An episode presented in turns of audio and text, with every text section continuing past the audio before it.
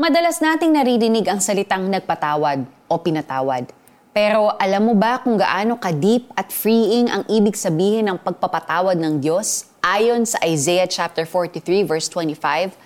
From the Bible Hub website, it says na ang ibig sabihin ng salitang nagpatawad sa talatang ito ay blot out, wipe out, erase, cancel.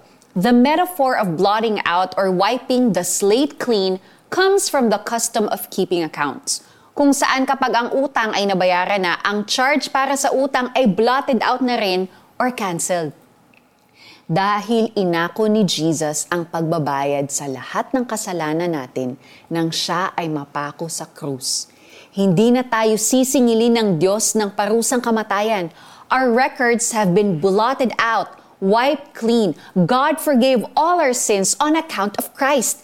Hindi lang binura ng Diyos ang mga nakalista nating kasalanan itinapo na rin niya pati ang pinaglistahan. Ginawa niya ito hindi dahil karapat dapat tayong patawarin o dahil may karapatan tayo sa kanyang pagpapatawad o di kaya dahil hindi tamang parusahan tayo.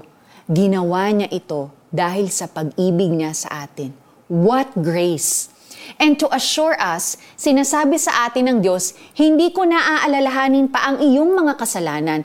Alam ng Diyos ang lahat ng detalye ng nagawa nating kasalanan laban sa Kanya. Pero dahil pinatawad na tayo ng Diyos dahil kay Kristo, pinipili ng Diyos na hindi na alalahanin ang mga ito. At dahil pinipili ng Diyos na hindi na alalahanin pa, mapapanatag ka gaya ng pakiramdam ng taong nabura na ang utang. Ganyan kasagana ang biyaya ng Diyos. Huwag mong sayangin, iyong tanggapin. Manalangin tayo.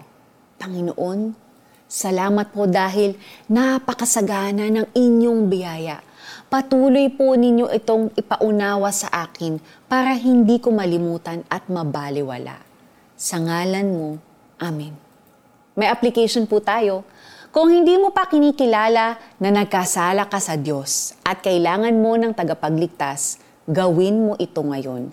Kilalanin mo si Jesus na nagbayad para sa iyong kasalanan. Kung tinanggap mo na si Jesus bilang tagapagligtas, pasalamatan mo siya dahil pinatawad ka na niya. Gayunman, ako ang Diyos na nagpatawad sa iyong mga kasalanan.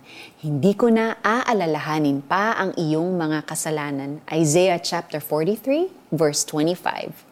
Ako po si Sonja Kalit. God bless you. Have a great day.